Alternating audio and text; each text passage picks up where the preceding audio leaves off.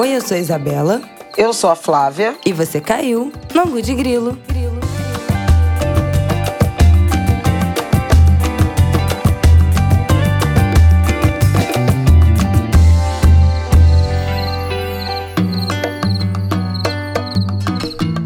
Oi, gente. Boa terça-feira para vocês. Você está ouvindo Angu de Grilo mesmo. Eu que estou muito rouca e com uma voz irreconhecível. Como você está, Flavial?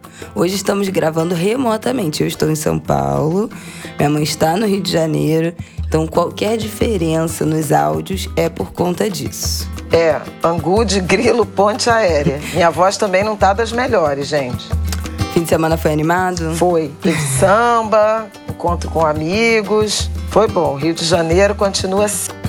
Olha aí. Vamos aos temas dessa semana. A gente vai falar sobre os cancelamentos de festa de Réveillon e a grande dúvida se vai ter carnaval ou não. Acho que tá todo mundo apreensivo com isso. E essa semana tivemos muitas decisões de capitais, principalmente, cancelando as festas de Réveillon. E aí vamos dar um passadão, né? Eu tô em São Paulo viajando com Marte. Muita gente tem perguntado como é que tá sendo viajar com o bebê. Vou falar um pouco disso. Minha mãe esteve na Bienal do Rio, que começou no último dia 3, né? Também vamos falar um pouco disso. Eu tive na exposição da Carolina Maria de Jesus aqui no Instituto Moreira Salles de São Paulo. Maravilhosa. Também vamos falar disso. Então vamos dar um passadão aí nesses últimos eventos e no que tá rolando de programação cultural em nossas vidas. Também fui na exposição da Rita Lee, mais uma coisa para comentar. E como ela já disse, o show da Alessi Brandão. Acho que dentro disso vão pipocar outros assuntos aí também, né? De política, que a gente já tinha passado. A economia, uma tragédia e a campanha política 2022 2022 tá. Tá babado. A gente já tá, pela velocidade, a gente já tá mais ou menos em junho de 2022. Pois é. Então, vamos lá. Bom, vamos abrindo aqui falando das festas de Réveillon. Semana passada a gente já tinha falado aqui no Angu que o carnaval estava praticamente em suspenso, sendo colocado em dúvida, enquanto outras festas, boates e aglomerações seguem acontecendo sem serem contestadas. Então também tem uma questão social, elitista, né? Tudo isso que a gente já sabe, racista dentro dessa marcação com o carnaval sendo tão marcado para esse momento de suspensão por conta da variante, principalmente da Ômicron. Então, isso é o que a gente falou um pouco na semana passada quando a gente falou da variante. E eu acho que já na semana passada já tinham cancelado o Réveillon do Rio, quando a gente falou. Não, tinha cancelado Salvador. Não, do Rio não. O Rio foi nesse fim de semana, mas Salvador, Fortaleza, no início da semana passada, Salvador, Fortaleza, Florianópolis. E agora já são 24 capitais, não é isso? Isso. São Paulo, Vitória, Belo Horizonte, Campo Grande, Cuiabá, Goiânia, Natal, Fortaleza, Salvador e Aracaju, Recife, João Pessoa, Palmas, Teresina, Belém, Maceió, Macapá, São Luís, Manaus, Porto Alegre, Curitiba, Florianópolis, Brasília e Rio de Janeiro, que tá meio subjúdice. Quem tá faltando, meu Deus, que eu já eu me perdi completamente. Se você é de qualquer um desse, dessas capitais. Ah, eu acho que Porto Velho, Rio Branco e Palmas. Não, Palmas já tá também. Manaus, você falou? Eu acho que Porto Velho, Rio Branco, Manaus falei. Goiânia. Porto Velho, Rio Branco. Ih, gente, então, ó, pega a lista pra gente descobrir quem tá faltando. Mas se você é de alguma dessas cidades anunciadas, não vai ter festa de Réveillon promovida, né? Pelas pelo, pelo menos pelo. É, festas públicas. É, isso, festa pública, exatamente. Promovidas pelos governos. Eventos públicos, aquelas festas de aglomerações, grandes aglomerações nas ruas, porque as festas privadas, pelo menos no Rio, não tem nenhum tipo de restrição. Tá uhum. tudo liberado, com algumas recomendações de passaporte vacinal, esse tipo de coisa. Inclusive, tem uma crítica em relação a isso. Acho que foi o Simas, Luiz Antônio Simas, historiador, que postou. Festa de rico é confraternização. Festa de pobre é aglomeração. Total. Então, assim, as festas de rua, aglomerações de rua, aquelas festas gigantescas de Réveillon, elas estão sendo canceladas no sábado, 4 né, de dezembro. O Eduardo Paes anunciou que cancelaria também o Réveillon no Rio. Ele vinha resistindo muito, era o prefeito que mais resistia, mas em razão de uma suposta recomendação do Comitê Científico do Governo do Estado do Rio, ele resolveu cancelar o Réveillon. Aí o governador do Rio, Cláudio Castro, disse que a decisão será tomada ao longo dessa semana, após uma reunião dele com o prefeito. Mas, em tese, não haverá o Réveillon, a tradicional queima de fogos de Copacabana, com shows, com palcos e tal. E isso vai muito na linha do que os especialistas estão recomendando. Por quê?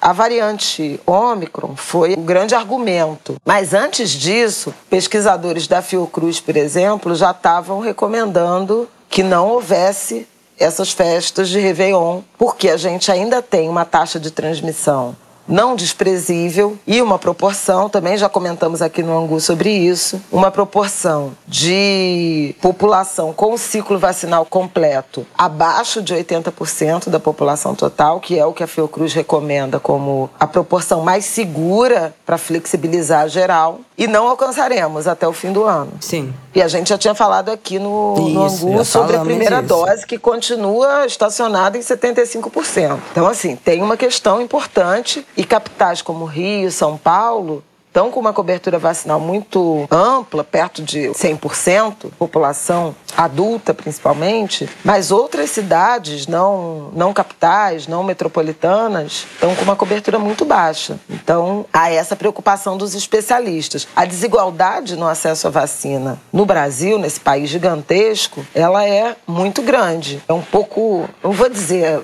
assemelhada, mas assim, lembra a desigualdade de mundo emergente com mundo industrializado. Uhum. Né? É, a gente tem vários estados do norte com 60% de primeira dose ainda. Uhum. Tem uma dúvida. Essa segurada, digamos assim, que os governos estão dando no Réveillon com esse cancelamento também tem muito a ver com os turistas estrangeiros. Ou os próprios turistas dentro do país, mas acho que principalmente estrangeiros. Porque assim, eu não consigo ver muito sentido em cancelar a festa de Réveillon, né, pública e tal, nananã, que na maioria das cidades acontece, acho que todas as cidades acontecem ao ar livre, mas ainda assim permitir todo tipo de aglomeração em festas privadas e fechadas. E eu acho que a única coisa que difere é uma, é uma questão de trânsito de turistas. Tem várias questões. Tem razões econômicas, que é assim, uma expectativa muito grande, principalmente do setor de turismo, de cultura,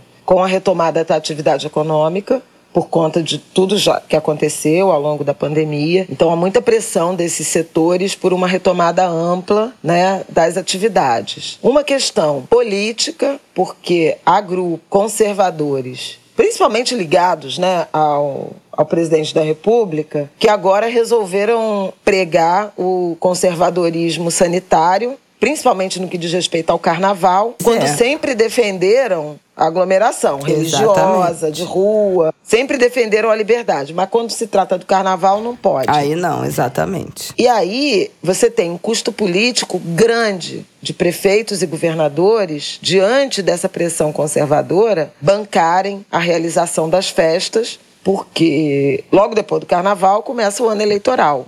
Pois é. E aí, assim, se você tiver uma, um recrudescimento da pandemia, pode ter uma perda de popularidade dos opositores do governo. Essa é uma segunda coisa. A outra coisa é o medo de que o Brasil, por não exigir passaporte vacinal, se torne um destino Hum, é para não vacinados, mundo afora. E aí, assim, algumas festas de Réveillon, antes do carnaval, né? Algumas festas de Réveillon têm uma participação grande de turistas estrangeiros. Sim. Salvador é um exemplo, o Rio é o- é o maior exemplo. Só que já faz praticamente 10 dias que a Anvisa recomendou a adoção do passaporte vacinal e o governo resiste. Gente, é Por conta inacreditável. é, de o presidente da República ser contra o passaporte vacinal. E falou isso em setembro na Assembleia Geral da ONU. Sim, sim, sim. Que nós comentamos Né? aqui. Então, assim, como não tem nenhum filtro, tanto que a variante Ômicron já tem casos no Brasil, aliás, já está em todos os continentes, e é curioso porque os casos que foram diagnosticados no Brasil têm muito a ver com estrangeiros que vieram da África, não, brasileiros até que chegaram da África e espontaneamente se fizeram teste E aí, a partir do. testaram positivo, e a partir desse, dessa testagem positiva, houve o sequenciamento e a, e a constatação e a confirmação de que era a Ômicron. No entanto, na semana que passou, a Holanda admitiu que desde 19 de novembro havia gente contaminada com a Ômicron. Meu Deus, eles não falaram nada. Ai, que escrotice. Não, não falaram, porque assim, quem sequenciou primeiro foi a África do Sul, então identificou formalmente. Mas isso não quer dizer que a variante tenha surgido lá. Uhum né? Claro. Mas a gente não tem filtro nenhum. Agora tem a proibição, né, de voos, de entrada de gente que veio de alguns países africanos, mas para a Europa não, não tem nenhuma restrição e não estou vendo ninguém que veio da Europa se testando. Quando a gente sabe que a pandemia entrou no Brasil lá em 2020, por viajantes estrangeiros, né? Brasileiros que viajaram. Não vou nem, nem repetir isso. Mas, enfim, tem uma pressão muito grande para que o governo federal estabeleça essa restrição de entrada de estrangeiro a partir do passaporte vacinal para reduzir os nossos riscos, mas por razões ideológicas e não técnicas, o governo resiste. E aí a gente está de novo na mesma situação do início da pandemia, que é uh, governadores e prefeitos tomando medidas sanitárias. Aqui no Rio, por exemplo, a prefeitura aumentou a restrição de acesso sem passaporte vacinal. Então agora tem que mostrar o certificado de vacinação ao se hospedar em hotel, pousada, Sim. apartamentos por temporada. Casa por aluguel, né? Ele até, é, o primeiro decreto saiu dizendo que tinha que mostrar para táxi, transporte por aplicativo e shopping, mas ele recuou porque a fila que estava se formando em shopping para entrar era uma aglomeração. Uhum. Então liberou de shopping, liberou de transporte, carro por aplicativo e táxi. Mas está valendo para espaços públicos fechados, agora restaurante, bares e principalmente hotel e tal. É um jeito de filtrar a chegada de turistas é, estrangeiros. Sim, é o que o prefeito consegue fazer minimamente, né? Porque você não tem barreira na fronteira de entrada em aeroporto, vai fazer o quê? Como é que você piora a experiência de viagem de turismo dessas pessoas ao máximo para elas não virem? É isso. Então, assim, é tudo indica isso. que, de fato, não teremos né, as festas, as grandes aglomerações de rua no fim do ano, o que é, em alguma medida, um seguro para a confirmação do carnaval. Eu digo isso porque o Réveillon acontece um mês e meio antes do carnaval. E aí, se você fizer um Réveillon, liberou geral, e tiver um novo surto, não vai ter condição de ter carnaval. Sim. Reduzindo aglomeração e tal, os surtos de Réveillon, pode ser que seja possível liberar para o carnaval na data. Então, assim, a produção da festa aqui no Rio, por exemplo, está encaminhada, mas não há certeza de que será realizado. Em Salvador, a família Gil, né, tanto o camarote 2222 do Gilberto Gil e tal e família, a Flora anunciou que não vai ter e a Preta Gil também anunciou que não vai ter bloco da Preta. Eles não sairão, independentemente de confirmar, por razões sanitárias. Mesmo se tiver ou não. Embora as primeiras informações sejam de que a Omicron não seja uma variante letal e de casos graves, como foi a Delta, como foram as anteriores. E de que a vacina Pfizer, que é a nossa dose de, de reforço. Que será, né? Tem 90%. É. Não, já está sendo para quem já pode, né? Quem pode, pode. Quem não pode, espera, que é meu caso e o seu caso. Ah, você já toma ainda esse ano? Eu não, eu estou prevista para janeiro. Já, mas não cai. Ah, em São Paulo caiu de 5 para 4 meses a dose de reforço. É, mas. Olha Aqui aí. tem faixa etária também, sei lá. Ah, tá. Mas aí, é, e a Pfizer tem 90% de eficácia contra a variante Ômicron. Então, isso também, né, nos dá alguma segurança de que as vacinas, eu não sei se já saiu a eficácia das outras, mas nos dá alguma segurança que, né, que a nossa vacina é eficaz. E é o que muitos cientistas estão falando, de que, gente, uma vacina para não servir para uma mutação de vírus, ele tem que ser quase um vírus novo. Então, as nossas vacinas, é, a expectativa é de que elas sejam seguras, de que elas tenham eficácia. E caso não seja, a gente consegue fazer uma mudança muito rápida nessas vacinas, as que vieram depois, né, de RNA mensageiro. Então, dá para contornar com uma certa agilidade e rapidez. Então, os cientistas estão otimistas. É, os cientistas estão otimistas, mas assim. As vacinas todas, elas entraram em, no mercado, né, em, em circulação, com pouco teste, né? Foi a, a vacina contra a Covid, foi a que chegou ao mercado com mais rapidez, urgência. Antes dessas, eram quatro anos, pelo menos, né? Para desenvolver, testar. Então, assim, muita coisa está sendo aprendida. Por exemplo, a duração da proteção, né? Por que, que tem dose de Sim. reforço? Porque eles estão descobrindo que à medida que o tempo avança, a proteção, a proteção diminui. É tudo muito novo ainda, né, gente? Pois é, tem que esperar. Tem a questão do inverno no hemisfério norte. A Europa está vivendo um surto. Tem Sim. que ver como é que isso vai se comportar nesse inverno com as pessoas vacinadas. Então, assim, tem muita interrogação. E por isso a gente aqui fica também em suspenso. Agora, Réveillon menos, mas principalmente em relação a carnaval. Se a gente tivesse uma coordenação, uma articulação nacional, seria melhor, né? Mas claro, não temos. Mas então, de novo, estamos vivendo a mesma pedir... situação de um ano e meio atrás. É, pois é. Isso aí não tem nem mais o que falar, porque. não dá. É esperar o impossível. Deixa pra lá. Pois é. Então, assim, Vamos torcer e vamos nos conformar. Enquanto isso, as recomendações são, além de vacina, que a gente já falou aqui, uso de máscara em ambiente fechado, fundamental. Em ambiente aberto, se tiver aglomeração, ou seja, pessoas, né, muitas pessoas, num raio igual ou inferior a um metro e meio, máscara. E a boa Sim. notícia é que, principalmente as máscaras PFF2, tem quase 100% de, de proteção.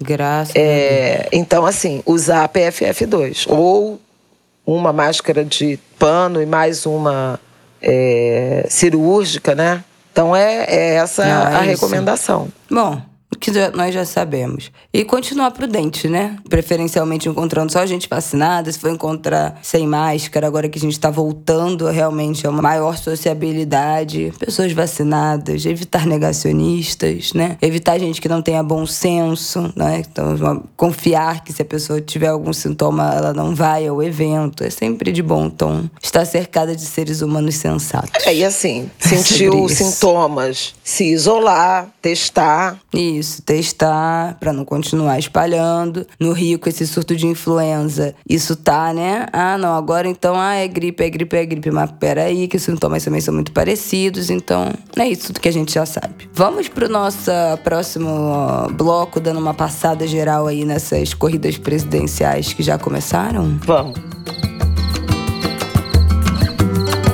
Eu queria dizer que essa semana que passou teve Lula no Podpar que é um dos maiores podcasts, também videocast, né? Eles transmitem ao vivo no YouTube, em formato de vídeo, com filmagem e tal. Teve Lula no Podpah, deu 300 mil pessoas ouvindo simultaneamente. Eu acho que é um recorde para transmissão de videocast. Li isso, que é um recorde. E, bom, dito isto, a campanha já começou, né? Que ele não tava lá para bater um papo, ele não tava lá para fazer a social com os amigos. Ele já está amplamente em campanha, assim, né? Como outros candidatos já se abraçando aí, fazendo suas alianças. É, assim. O Lula já tinha feito aquela peregrinação pela Europa, né? Pelas democracias, né? Firmes, digamos assim, europeias que foi uma viagem importante, enquanto o Bolsonaro estava lá no, no mundo árabe, né, no Oriente Médio, nas ditaduras, né, Dubai, Bahrein, Emirados, Árabes. Emirados Árabes. O Dória que ganhou efetivamente, né, confirmado como o candidato do PSDB, foi para os Estados Unidos fazer uma peregrinação. Sérgio Moro segue cooptando e, e ampliando sua candidatura, atraindo aliados. O Bolsonaro acusou o golpe, começou a atacar fortemente o Moro, porque já sentiu. E o Moro que se postou, foi o Eduardo Leite, né, que postou, foi o Moro é, que postou. Foi no fim de semana, o Eduardo Leite. O Eduardo Leite postou uma foto com o Moro. Recebeu o Moro lá no Rio Grande do Sul, no Palácio Piratini. Conversamos sobre então, convergência. A gente já tá vendo uma aproximação. O que foi interpretado como uma um golpe né, na, na candidatura do, do Dória, porque é o Eduardo Sim. Leite, candidato derrotado nas prévias do PSDB, em vez de se aliando ao candidato do próprio partido, flertando com outro candidato que aparentemente, até aqui, o Moro parece ser o candidato com mais chances de perder para o Lula. Tirar o Bolsonaro do segundo turno, porque eu acho que isso é, é a questão, né, da tal da terceira via. Sim, total. E o Moro tem uma, tem uma, uma perspectiva de, de pesquisas dele chegar a 15% na primeira pesquisa a conferir. Mas o Eduardo Leite já dialogando, o Santos Cruz, né, que foi ministro Não, general, que foi ministro do do Bolsonaro já se filiou ao Podemos, está engajado na campanha. Enfim, tem assim, os bolsonaristas arrependidos estão se aglutinando em torno do, um do Moro, que está é. fazendo, é. de fato. Eu falei isso desde o primeiro momento, quando da filiação dele ao Podemos, está assumindo um papel, uma agenda, um discurso de verdadeiro Bolsonaro, né? Um um cardápio de uma agenda conservadora e liberal na economia. Então, falou de privatização, tem falado de equilíbrio fiscal, falou de família, de Deus, está uhum. dialogando com os militares. Então, assim, é uma cartilha que foi a cartilha que elegeu o Bolsonaro, que não necessariamente ele cumpriu, mas foi a cartilha que elegeu o Bolsonaro. Então, o Bolsonaro já entendeu que o Moro desidrata a candidatura dele e começou a atacar o Moro. Exatamente. É, ele tem que atacar o Moro, gente, porque atacar o Lula não vai levar, não vai levar ele a lugar nenhum, não faz a menor diferença. É, o Lula parece muito consolidado, a essa altura, olhando a disputa do ano que vem, o que está tá posto é quem disputará o segundo turno com Lula ou se o Lula leva no primeiro turno. E ele está começando uhum. a trabalhar nessa direção, de ganhar a eleição no primeiro turno. Prova disso é a busca por esse diálogo com o público mais jovem, né? tentar sensibilizar a juventude, fazer a juventude votar, porque isso pode fazer uma, uma diferença. E a intensificação da aproximação com o Geraldo Alckmin para ser o vice, porque isso aí poderia atrair uma ala mais ao centro. Exatamente. E aparentemente isso está avançando. Do Alckmin ser o, o vice do Lula, provavelmente pelo PSB, de bola, porque o PSD de dado anunciou que quer o, o Alckmin, mas como candidato ao governo de São Paulo, porque o presidenciável deles ainda é o Rodrigo Pacheco, presidente do Senado, embora não tenha mostrado até aqui nas pesquisas nenhum tipo de, de força eleitoral. Então, a conferir. Outra coisa, na semana passada já tinha falado do lançamento da candidatura da Simone Tebet pelo MDB, é a única mulher que aparentemente vai estar na disputa, uhum. mas ainda uma candidatura incipiente. E a gente está observando o que, que vai acontecer com a candidatura do Ciro. Porque o Ciro, eu tenho comentado isso.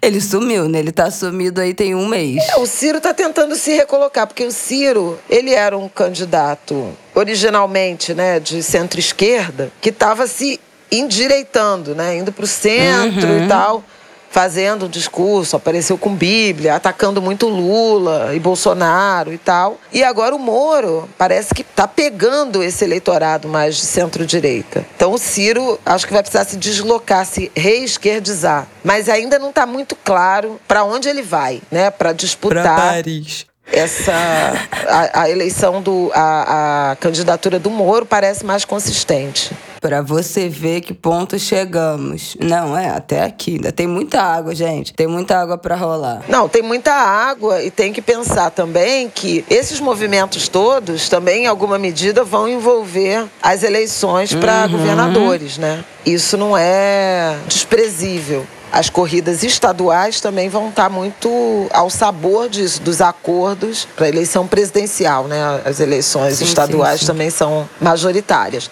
Mas o Bolsonaro se filiou ao PL, o PL que tem 43 deputados e quatro senadores, ou tinha, né? Deve aumentar bastante a sua base parlamentar com os bolsonaristas migrando. O Flávio Bolsonaro é um que já migrou, senador, e periga se tornar o principal, o maior partido do, do Congresso Nacional, do Legislativo. Jesus. Tem estimativas de que o PL pode chegar a 70 parlamentares. Meu 70 Deus deputados. Pesadelo. Com essa mobilização, né? Gente saindo de outros partidos, do PSL. PSL que acabou, né?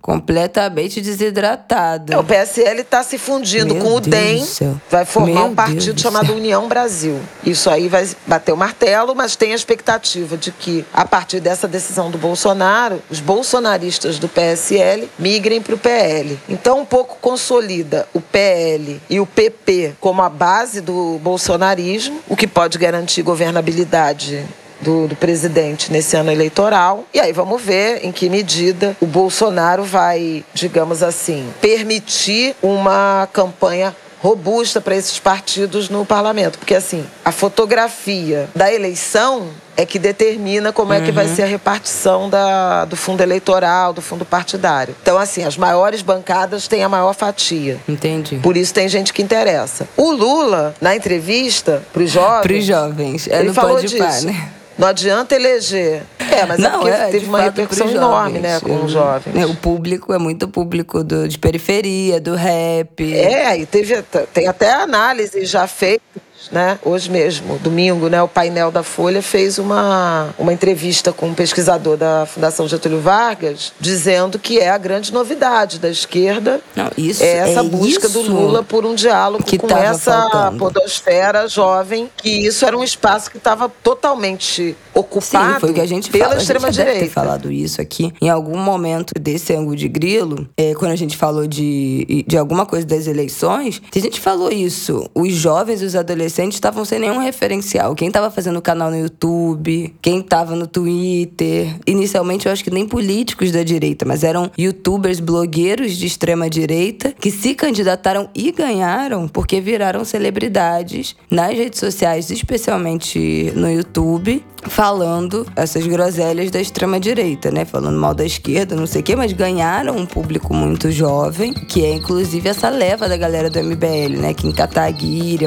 era uma galera muito nova nessa época. Eles tinham tipo 20 anos, né? 20 e pouquinhos anos. Então, essa galera foi levada por essa extrema direita desde 2016, desde o impeachment, né? Foram caminhando ali desde 2016. Um monte conseguiu se eleger de blogueiro, conseguiu se eleger nas eleições de 2018 e agora finalmente o Lula faz um aceno, é, esse aceno ao Podpah, que é extremamente importante, é um dos maiores podcasts do Brasil.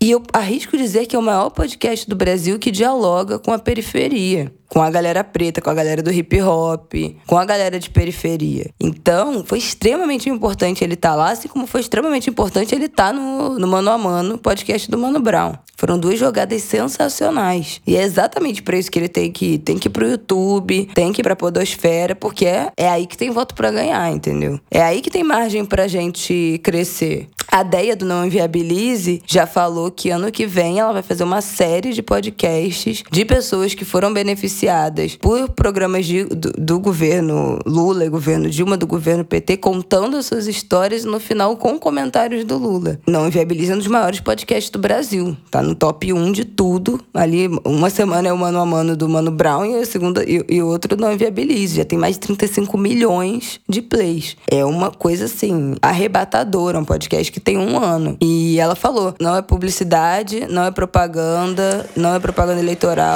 não, não vou ganhar um com isso, é minha contribuição para o restabelecimento da democracia nesse país. Atuando ali com jornalista e roteirista, convidando esse debate no seu próprio podcast. É o espaço dela, é o programa dela, ela usa como ela quiser, mas é extremamente importante que a esquerda possa também, né, esteja dentro desses formatos de mídia que dialogam com o jovem. É, então, independentemente de preferências eleitorais, é importante prestar atenção nesses movimentos, nesses fenômenos, nessas estratégias, né? Então, acho que isso é um, é um ponto importante, é uma novidade da política. Outra novidade da política foi a aprovação de André Mendonça como novo ministro do Supremo Tribunal Federal. É o tal ministro terrivelmente evangélico. Teve isso. De Jair. A gente estava tentando lembrar o que, que tinha acontecido essa semana. Isso aí. Da, com dancinha, com tudo. Pois é, com uma celebração, com festa, agradecimentos. E aí, assim, tem nada a ver isso aqui com intolerância religiosa. Isso aqui tem a ver com. Estado laico, ponto. Uma constatação de que pesou menos o conhecimento jurídico e mais esse papel,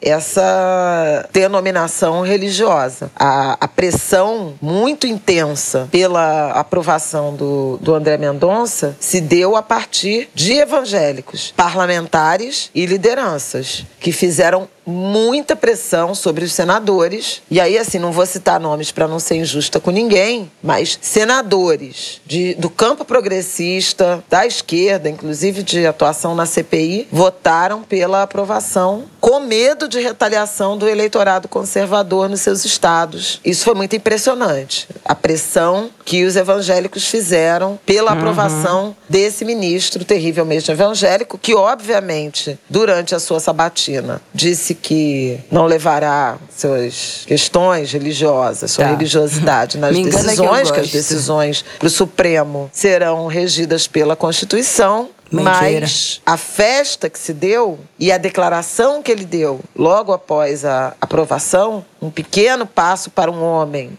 um grande passo para os evangélicos, sugere que ele será, sim, regido, orientado, que as decisões dele terão algum tipo de, de peso, de influência. Então, assim, ah, já tivemos ministros do Supremo Tribunal profundamente católicos, mas não foi a Igreja Católica que foi lá fazer pressão para é ele. Isso é é diferente. Não. Mãe, não precisa nem explicar isso. A gente já falou isso aqui milhões de vezes. A audiência do Angu de Grilo já sabe. Não tem o que dizer. E eu tenho certeza que a nossa audiência, se tem pessoas aqui aqui, cristãs evangélicas aqui, entendem o que a gente está falando. Não é a religião da pessoa não deveria importar, ponto. Se importa, se é relevante, isso é um problema. Não deveria, não deveria ser não é deveria isso, ter pronto, arguição, acabou. não deveria ser tratado, não deveria ser nada disso. É o notório saber jurídico, reputação ilibada e pronto. Agora, a partir do momento em que você tem, você teve religiosos na sessão assistindo e aquela festa. Nunca se viu uma cena de um presidente que indicou atracado, sorridente, quando seu indicado foi aprovado, porque isso é. Não, nunca se viu essa primeira dama tão feliz na vida. Primeira vez que essa mulher mostrou alguma dose de, de animação ao longo desses anos. É provável que ele tome posse ainda esse ano, antes do, do recesso né, do Judiciário, que é dia 17. Então, provavelmente na próxima semana haverá a, a posse. E aí Vamos observar.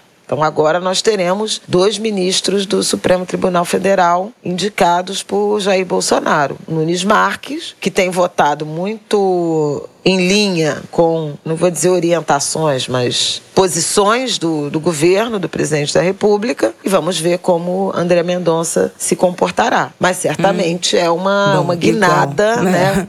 Igual. Uma guinada conservadora no Supremo Tribunal Federal. Enfim, então vamos lá para o nosso próximo bloco. Pelo amor de Deus, que me dá depressão falar desse vamos. governo, desse assunto. Bom, eu acho que nesse bloco vai ser um compilado de o que temos feito culturalmente.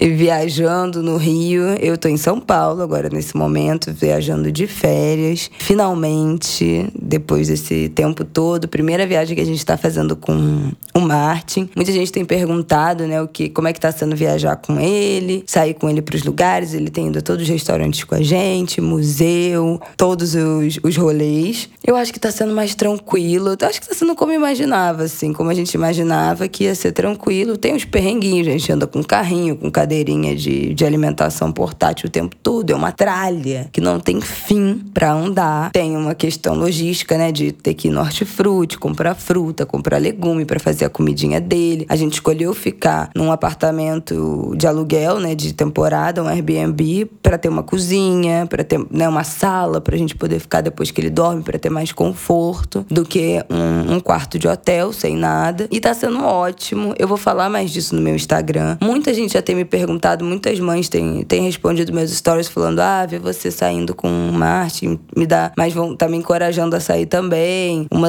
uma mãe falou que nunca saiu com a filha, assim, para restaurante. A bebê tem dois anos. E, gente, pelo amor de Deus, vambora. Bota a criança no colo e vai junto. É legal, é caótico, mas é bom, né? A gente. A nossa vida não, não parou, a gente não morreu, não. A gente só teve filho. Então a gente segue fazendo as nossas vontades e ele vem junto. E, claro, respeitando, né? Os momentos dele, o sono dele, a fome dele, tudo isso. Mas tem sido ótimo viajar. A gente foi na exposição da Carolina Maria de Jesus, que tá rolando aqui no IMS Paulista. Entrada gratuita. Se você de São Paulo tá ouvindo, vá ver a exposição. Ela vai ficar até ano que vem, mas se puder ir logo, vai logo, pra não ficar empurrando com a barriga e perder. Uma curadoria incrível do Hélio Menezes. Mais uma de Hélio Menezes, o mesmo curador de Histórias Afroatlânticas, exposição sensacional que rolou no MASP, eu acho que em 2019, né? 2019, com certeza. A exposição tá sensacional, porque faz uma linha do tempo da vida da Carolina Maria de Jesus. Tem coisas que eu não tinha a menor ideia, eu não sabia que ela tinha um LP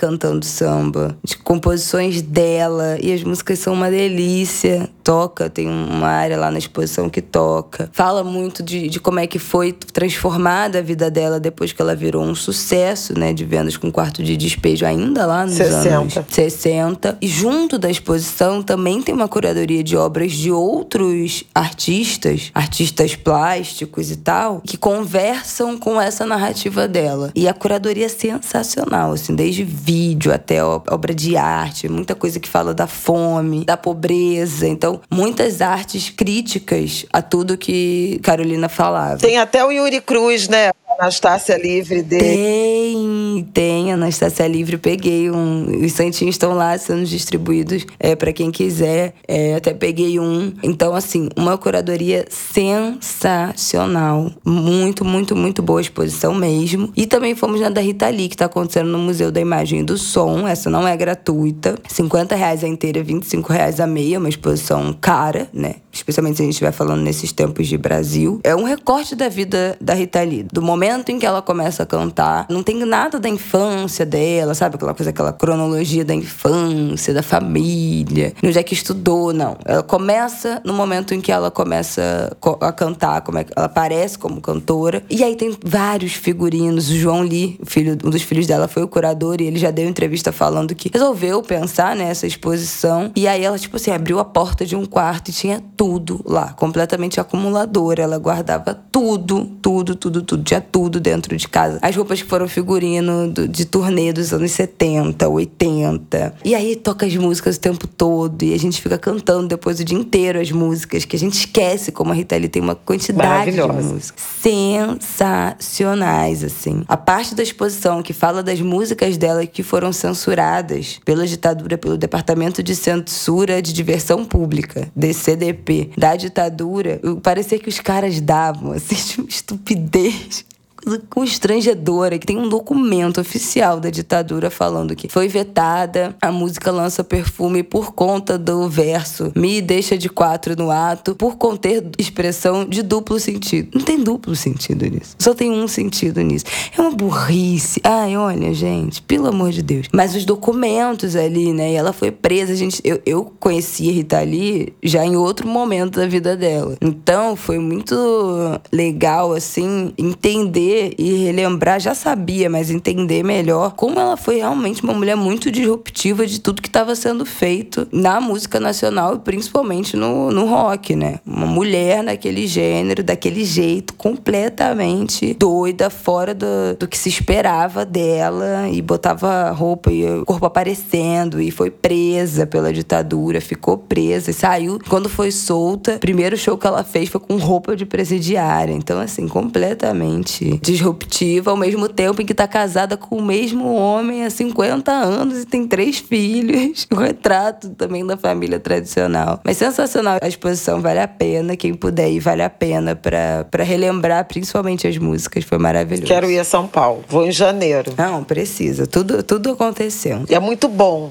a cultura, né? Voltando, essa cena cultural. Sim, se reerguendo, né? Depois desse Isso ano. é, é realmente maravilhoso. Esse ano e meio. Aqui no, aqui no balneário, o samba, embora com a perspectiva de não ter carnaval, mas o samba tá comendo solto. Eu fui no trem do samba, que é um evento já tradicional, né? Marquinhos Oswaldo Cruz, que é um grande amigo meu, do Aidano, amigo querido, sambista, partideiro, né? Ele, ele é versador, ele faz muito partido alto. E ele tem uma memória muito boa pela convivência desde a infância com grandes gênios da música, né? Do samba, daquela região de Madureira, Oswaldo Cruz, da Portela e tal. E o Marquinhos, ele tem um, um talento para criar eventos. Então o Marquinho, ele é pai da feijoada da família portelense. Ele meio que introduziu essa ideia de feijoada em escola de samba, a partir da Portela. Gente, eu não sabia disso, não. É, ele é pai da Feira das Iabás, que é um evento cultural gastronômico com protagonismo negro de mulheres negras, né? As comidas das tias. Então, assim, a Feira das Iabás que acontecia uma vez por mês, agora acontece esporadicamente. Aliás, dia 12 tem, 12 de dezembro, domingo, tem Não. Feira das Olha, Iabás. eu vou, eu vou ter que falar. Porque a Feira das Iabás, no governo Crivella. Crivella, no município, Crivella não queria, não, né, não queria liberar dinheiro. Toda a Feira das Iabás era a última. Não, agora a gente conseguiu um patrocínio, vamos fazer a última Feira das Iabás. Porque depois não vai ter mais dinheiro, não vai ter mais como é a última Feira das Iabás. E minha mãe, ai, não, a gente tem que ir na Feira das Iabás, porque essa vai ser a última. Depois não vai ter mais. quê. Dá três meses depois, não, voltou a Feira das Iabás, mas essa de fato será a última. Porque depois dessa não tem mais dinheiro. Então, assim. Mas vai ter. Sempre a última, é sempre uma oportunidade nova de comemorar. Porque tem as tias fazendo. Sabe, cada barraca é uma iguaria. Então tem. Cozido, I- iguaria do, do costela. subúrbio. É, é feijoada, carré. com couve, tutu, é, bobó de camarão. Cozido. Cozido, espaguete, macarrão com carne assada.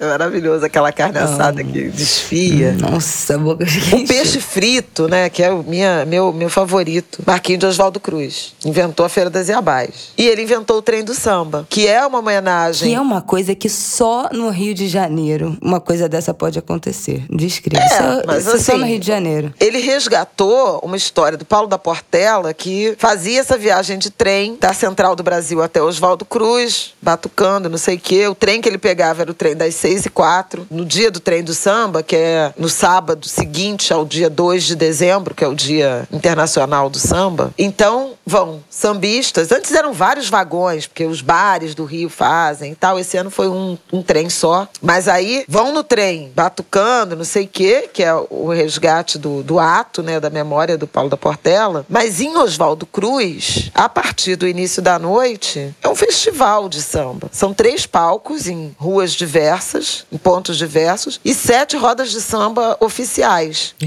E o Marquinho faz, a partir da saída da estação, uma peregrinação. Ele passa em todos. O mais legal é, é seguir o cortejo do Marquinho, que é tipo uma procissão. A gente não fez isso ontem porque nós não fomos no trem por conta da pandemia e tal. A gente foi direto para o palco, na Praça Paulo da Portela. E foi incrível, foi incrível. São várias apresentações. Os outros dois palcos ia ter a, a atração principal eram Dudu Nobre e Moacir Luz. Eu coração apertado de não ver meu amigo Moa, mas a gente acabou indo. Eu escolhi isso de assistir o show da, em que a atração principal era Leci Brandão. Teve Velha Guarda do Salgueiro, da Vila Isabel, da Portela, do Império Serrano, da Mangueira. Todo mundo. Todo mundo. Marquinho cantando e tal. E o final, o show, o último show, era de Leci Brandão. Que foi a coisa mais linda. Assim, Leci cantou quase duas horas. Cantou de tudo. Cantou músicas de gente jovem, os clássicos dela. Cantou samba enredo, homenageou a Música de Portela, gente é. jovem. Não, desses de sambistas mais ser. jovens. vou me lembrar agora, mas tipo, sei lá, o Péricles, sabe? Desses, Ah, tudo bem. desses sambistas mais jovens. A, a Alessia é uma mulher de 78, 79 anos. Não, e tá assim, E ela, cara, foi muito legal, sabe? Uma ligação. E muita gente jovem. E ela muito agradecida pelos jovens cantando as músicas dela. Ela é uma mulher de candomblé, uma mulher negra, uma mulher compositora. Ela foi a primeira mulher a ser aceita na ala de compositores da Mangueira. E até hoje, ela nunca venceu uma disputa de samba da Mangueira. Gente, eu não sabia, não. É, a Alessia é muito revolucionária. E uma mulher engajada, militante, ativista, que se tornou, ela hoje mora em São Paulo, ela está no terceiro mandato de deputada estadual, muito coerente. E uma mulher é, lésbica uma mulher, que é, assumiu. isso, uma mulher LGBT. Que, inclusive, tem uma canção dela que eu amo, porque eu acho assim, gente, ela, sei lá, não sei se é anos 70 ou anos 80, que ela faz. Eu só quero te namorar, deixa eu te abraçar, deixa eu te beijar. Não sei o que você vai pensar, mas eu quero te namorar. É linda a canção. E assim, se você pensar que é uma mulher fazendo uma canção de amor, claro que ela serve para qualquer situação, mas é uma mulher lésbica falando: uhum. quero te namorar, quero se apresentar da sua família, sabe? Não sei o que você vai pensar, mas eu quero te namorar. Tipo assim, pô, é, é muito corajosa. Alessia é muito corajosa. É muito bacana, sabe, a história dela. E o show foi a coisa mais linda, porque tinha uma juventude incrível cantando as músicas. E ela falou assim: Eu quero agradecer e quero que vocês agradeçam aos pais de vocês, aos avós de vocês, que se vocês conhecem o meu trabalho, foi porque vocês Ai, ouviam. Lindo. Foi lindo. Vocês ouviam na casa de vocês, com o pai, com mãe, com a avó, com o avô, né? Ai, e então aqui, foi a coisa mais linda. Tá no YouTube, no Trem do Samba, mais ou menos, porque tem, são quatro horas de transmissão, mas mais ou menos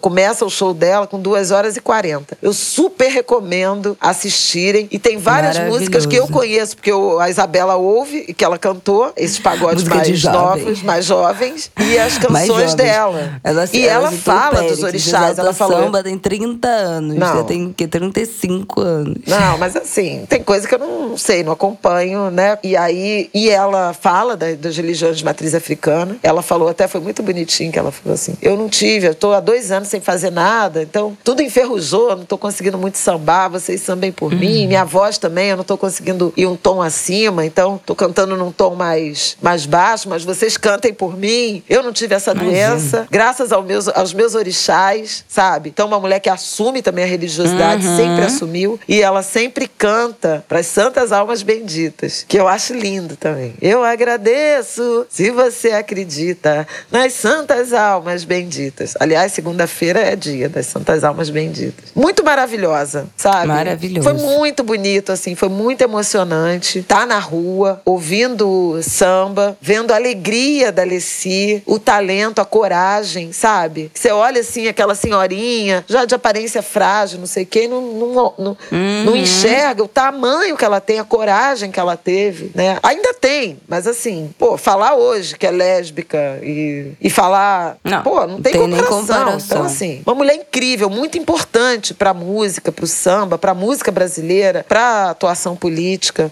Foi lindo. Pro movimento, Pro movimento negro. negro. Dizem, dizem que, eu não ouvi ainda, mas dizem que Com o Mano Brown, né? dela no Mano a Mano, do Mano Brown, tá, tá imperdível. Que uma é aula, assim, né? uma, sabe, um marco, uma aula, mas um marco desse respeito aos que vieram antes, sabe? Que é muito nesse sentido, assim, de demarcar para essa juventude que, ó, não começou com você e também, né, o Mano Brown não começou comigo, que para muita gente ele é o grande referencial. E é mesmo. Mas um gesto dele de apresentar Alessi para os jovens que não conhecem com toda essa referência de, não, de que muito legal. E assim, a Alessi é uma mulher que era do Rio, né? Foi fazer carreira política em São Paulo. Então também o Mano Brown trazer esse passado dela, que é muito carioca. Muito legal. Ela também é autora, talvez tenha gente que não sabe, de Zé do Caroço, que é uma canção que toca em tudo quanto é pagode. Lê, lê, lê, lê. Não, lê, lê, lê, lê, lê, lê, Tem até versão da Anitta o serviço de alto-falante. Não, todo mundo conhece essa. Pois é. que seja pela versão da isso Anitta. é Leci Brandão. Pelo amor de Deus. Pois é, pra você ver. Foi, foi lindo. É maravilhoso. Eu vou botar pra assistir. Tô querendo ver. Ah, o- vale a pena. show. Que mais? É isso, né? É isso?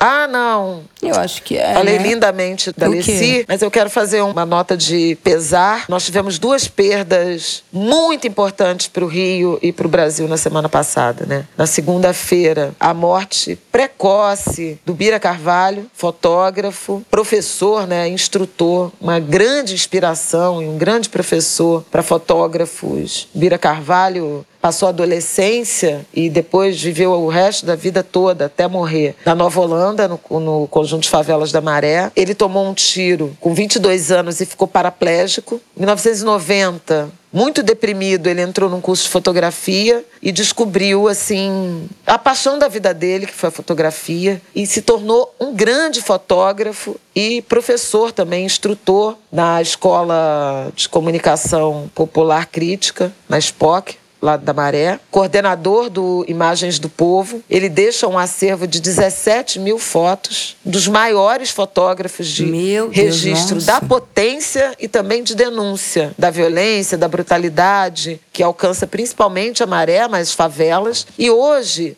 domingo, eu encontrei com a Jéssica, Jéssica Batan, Jéssica Santos, minha filha do coração e também grande fotógrafa. E ela falou uma coisa tão bonita assim da, da obra do Bira, que eu acho que vale a pena também procurar e conhecer, que ele tem retratos, a- a- as fotos dele tem muita cor, tem muito contraste de cor. E ela falou de uma perspectiva muito curiosa do olhar do, do Bira, muito peculiar, pelo fato dele ser cadeirante. Primeiro que ele circulava em tudo quanto era canto da maré, assim, não foi limitador do trabalho dele e isso é, é muito interessante. Mas ela dizia que como ele era cadeirante, ele via o mundo de uma altura diferente de outros fotógrafos. Uhum. Diferente, é A verdade. fotografia dele tinha uma perspectiva, ora de baixo para cima, ora de um, um patamar de olhar que não era o mesmo patamar de olhar de um fotógrafo de 1,70m, de 1,60m, de 1,80m. Então, assim, eu achei muito interessante a, a observação da. É verdade. Jamais pensaria. Jamais pensaria E nisso. A gente até conseguiu fazer uma homenagem ao Bira, trazer o trabalho dele e essa importância. Porque o Bira, ele era um cara da favela, fotografando favela, periferia e tal. Temos outros grandes fotógrafos que lindamente retrataram a favela e sua potência, mas não necessariamente eram da favela. E o Bira é. Então, Sim, sabe, é, essa coisa do território, da identidade, foi muito forte, muito bonita na obra dele. A outra Sim. pessoa que vai deixar saudade é o Zeca Borges.